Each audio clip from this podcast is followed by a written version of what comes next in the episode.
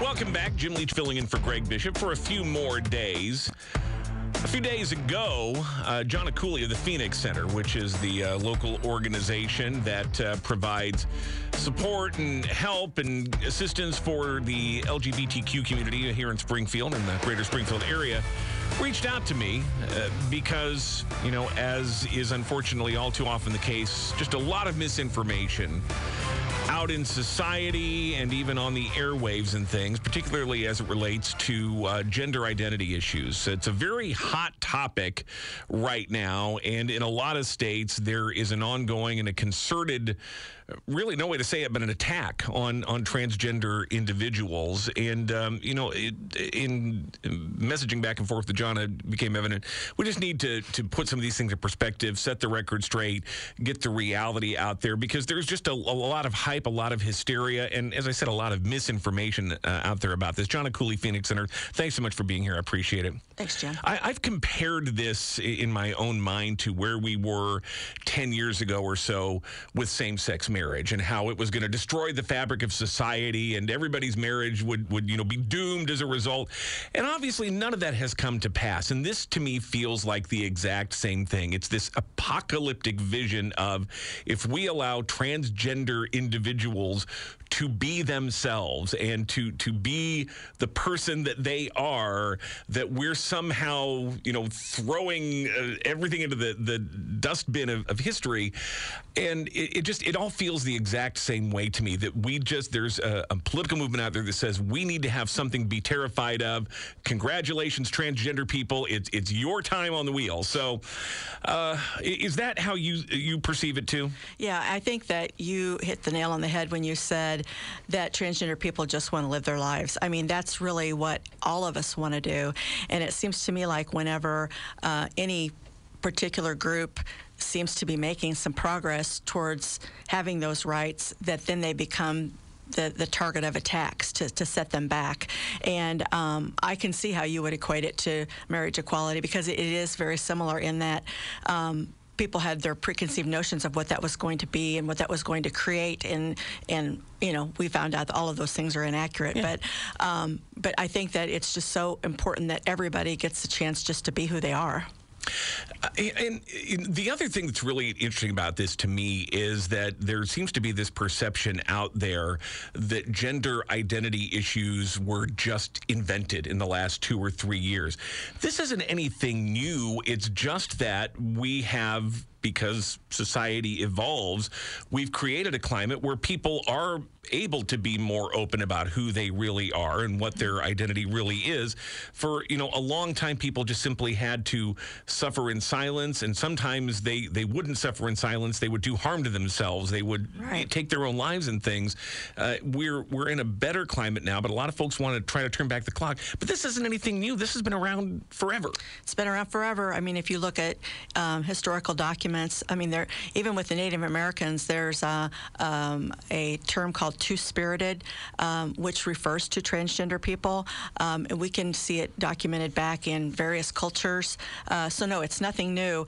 And I've had the wonderful opportunity of working with um, hundreds of transgender people in my term at the at the Phoenix Center, and I can tell you, I've seen people, you know, very young uh, who are identifying as transgender, but people in their 70s and 80s who, in their time of wanting to be who they they were, nobody talked about being transgender, and some some of them didn't even have the terminology for it. They just knew they had the feelings. And so I think we're seeing more about it now because of the because of uh, you know social networking and and the media bringing to light people who have transitioned.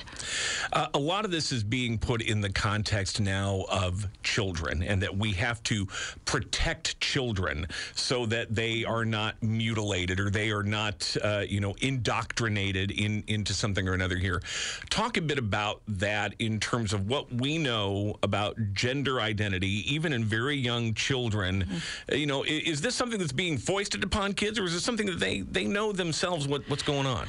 Uh, kids know this themselves. I mean, I hear all the time, how could this person possibly know this? They're only, you know, 10 or 15 or 30 or whatever. Um, and I think that the important thing to, to recognize is that even child psychology will will show us that um, our gender identity is something that is known to us very early on, like around age four. Um, now, do people have an understanding of being transgender at age four? It's unlikely, but parents do sometimes see indications that their child may be experiencing some sort of feelings based on, you know, things related to their toys or their, the way they want to dress or things like that. But um, the thing for me that, um, you know, that, that is so important in what you just said is that, you know, there's there's kind of a um, um, a, a, time when a child is going to express those feelings, whether they're five years old or they're 15 or whenever. At that point in time, the reaction of the parents is so critical. And it seems to me like the parents who are being supportive of their children, which we would hope they would be, are the parents that are being ostracized for, you know, letting them be who they are. Um, and then as far as the um, mutilating and things like that, I mean, if you understand um, the the whole concept of medical transitioning, um, medical best practices show that there are no surgeries that are being done on children. That's all done by with adults if they choose to do that, and not everyone chooses to do that. So there's nothing really that's happening with children other than the fact that parents are, you know, either being supportive or they're not. And if we have parents who are not being supportive, then we have kids who are isolating and, and being becoming depressed, and then we see those higher suicide rates. We're talking with Jonna Cooley of the Phoenix Center about these transgender issues. Uh, and I want to delve a little bit more into what you, you just mentioned about parents and their reaction to it, because this this becomes a, a very sensitive topic. And I, I know that, uh, you know, for, for a lot of us, we just want what's best for our kids. We want them to be happy. And, and people, you know, genuinely are, are, are concerned. It's like, you know, is, is this really the best thing? Might it just be a passing phase? Is it something that people think is just trendy today? Mm-hmm. You know, is this something I need to pursue and follow? So what what is the, the best thing for parents to do when these issues do come up? And, and they will for an, an awful lot of people.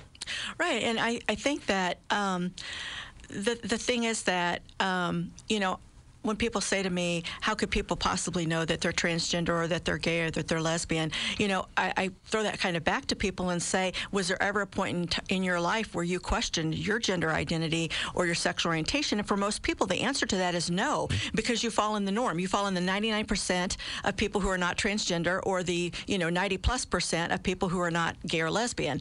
Um, but for people who fit into those categories, there is a sense of disconnect, and and so that that is kind of a maker or break thing when kids decide to come out to parents because at that point, if they're accepted and they can be who they are and be who they are, particularly at home, that is a huge piece of moving forward and having some self-esteem and having that support. But if they're not, then they may they may never talk about it again, or they may fall into like the like I said the isolation, or they may reach out to someone at school for for support where they're not getting that at home. Uh, another uh, thing that becomes this sort of um, uh, tripwire for people is on the whole question of pronouns. And, uh, you know, it, it, we all feel like, oh, it was so simple when I was growing up. It, it, was just he and she, and that was all you had to think about.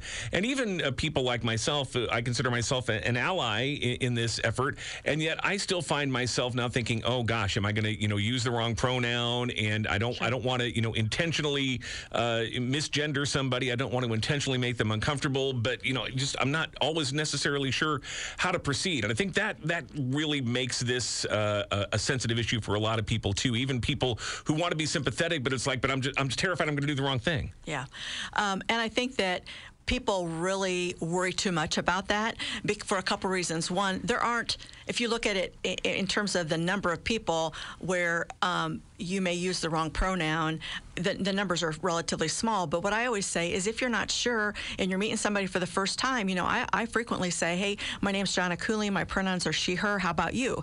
And then I know from the get go who I'm talking to. And if they're comfortable telling me, great. And they may not even tell me, um, you know, who they, how they truly identify. But at least I'm on the same page with them and having that conversation. And of course, the good news is, too, when you're talking to somebody, the pronouns generally you. So that Yeah. you know, that also makes it a little bit easier too. Yeah.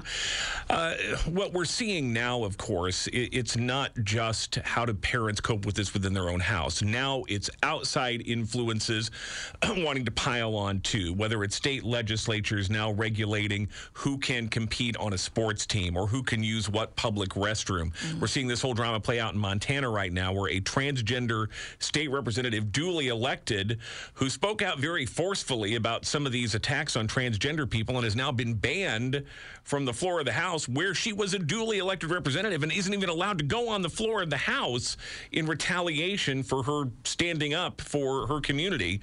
Um, let, us talk a bit about this, and, and I want to start with, with the restroom thing, which uh, to me is, is kind of mind-boggling. That says you you can't use the restroom with the uh, the gender identity that you feel comfortable with. Even though, and, and I was thinking about this in nearly six decades of using public restrooms, I can't think of a time when I'd ever actually seen anybody else's private business at any time. So, um, you know, I, I, what is the problem they're trying to solve here? This whole thing kind of makes me laugh because, um, first of all, we are so caught up in who's using our bathrooms. You know, you go to other countries; they don't even have gendered bathrooms. But um, you know, with with these laws, the the thing that I look at is that clearly the people who are creating these um, really don't have an understanding of what it means to be transgender because their assumption is that you can tell by looking if someone is transgender. And and what I see is that that's typically not the case. And so what you're going to have is, you know, someone who identifies as female, who has male biology, who is going to be forced to go into a male restroom, who's going to look very out of place, who's going to potentially be at risk for, you know, violence or uh, or harassment or or whatever. Um, and I think that um, we're going to cause way more problems with things like that than we would if we if we just let people do what they're comfortable with. What about the sports team issue? And this has been a big push. One of our local members of Congress, Mary Miller's made this one of her big issues that we have to protect women and girls from the onslaught of transgender athletes coming in and taking over their sports.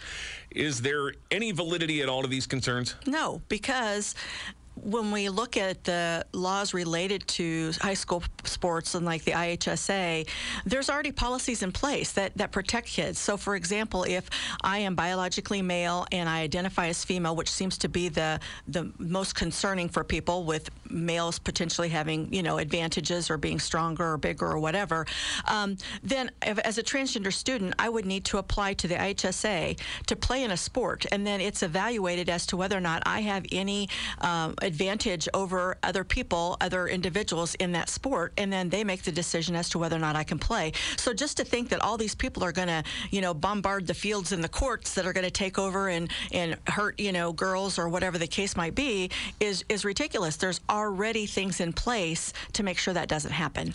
There, there have been uh, anecdotal stories of, like, at the college level, of a, uh, a, a biologically born male who is now, you know, identifies as female, and you know, uh, beating the competition in a swimming competition or Sure. a track competition, things like that.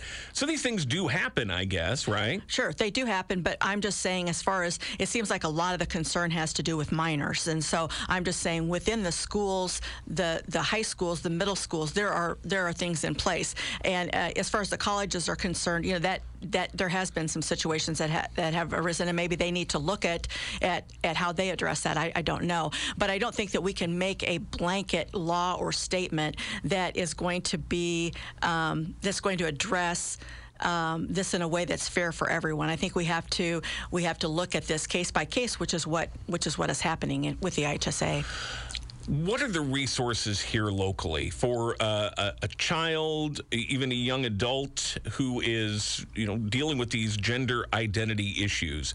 Uh, Is our medical community, you know, uh, at, at the level it should be to uh, to address these, both from a, a physical and a psychological standpoint? What other support services and resources are available out there locally? We are very fortunate. Um, you know, for years we saw people traveling to Chicago and and and various other places that were quite a distance away to get services. And in the last few years, we have been very fortunate.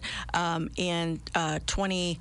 21, SIU School of Medicine opened the Gender Equity Clinic, and so they see people, patients of all ages, and um, it's just an open and welcoming environment where they have individuals who specialize in transgender medical care, but also just um, wel- welcome and opening care for LGBT people in general. Um, and so that is a, a, an asset that we have. And then at the Phoenix Center, we have various support groups and social groups and, and activities to bring people together. Uh, we do a lot of work in the in the school districts to try to support LGBT students and and work with them um, on getting access to, to care and and trying to help them, you know, process some of the feelings that they're having.